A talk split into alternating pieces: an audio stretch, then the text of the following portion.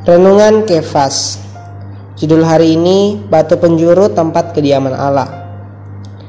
Firman Tuhan dalam Matius 16 ayat 18 Dan aku pun berkata kepadamu Engkau adalah Petrus Dan di atas batu karang ini aku akan mendirikan jemaatku Dan Allah maut tidak akan menguasainya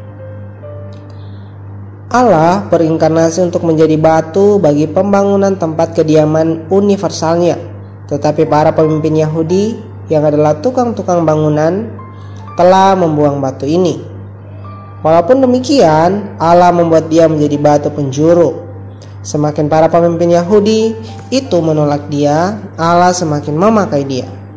Pertama, dia adalah batu biasa, tetapi setelah penolakan oleh para pemimpin Yahudi, Allah di dalam kebangkitan membuat dia menjadi batu penjuru Kristus yang adalah batu penjuru tempat kediaman Allah. Di sini nama Petrus berarti batu yang adalah bahan bagi pembangunan Allah. Tuhan Yesus seolah-olah berkata, "Engkau adalah Petrus, sebuah batu. Aku akan membangun gerejaku dengan batu-batu ini." Tidak diragukan lagi, perkataan Tuhan itu pasti telah memberi satu kesan yang dalam pada diri Petrus sekalipun sepertinya ia tidak mengerti pada waktu itu. Namun, setelah roh pemberi hayat dihembuskan ke dalamnya dan setelah roh ekonomikal ditiupkan ke atasnya, Petrus menjadi seorang manusia rohani, seorang manusia dengan roh esensial di dalamnya dan roh ekonomikal di atasnya. Sobat Kefas, dia adalah batu penyelamat. Sebagai batu penyelamat, dia itu kokoh, padat, kuat, dan dapat diandalkan. Kita dapat mengandalkan dia dan berdiri di atasnya.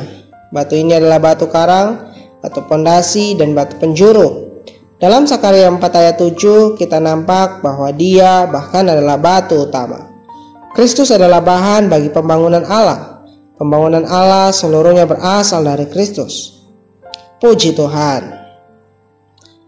Yang kita dapatkan hari ini Pertama, di dalam pengenalan kita akan Kristus mengubah setiap kita menjadi batu yang hidup untuk pembangunan Allah.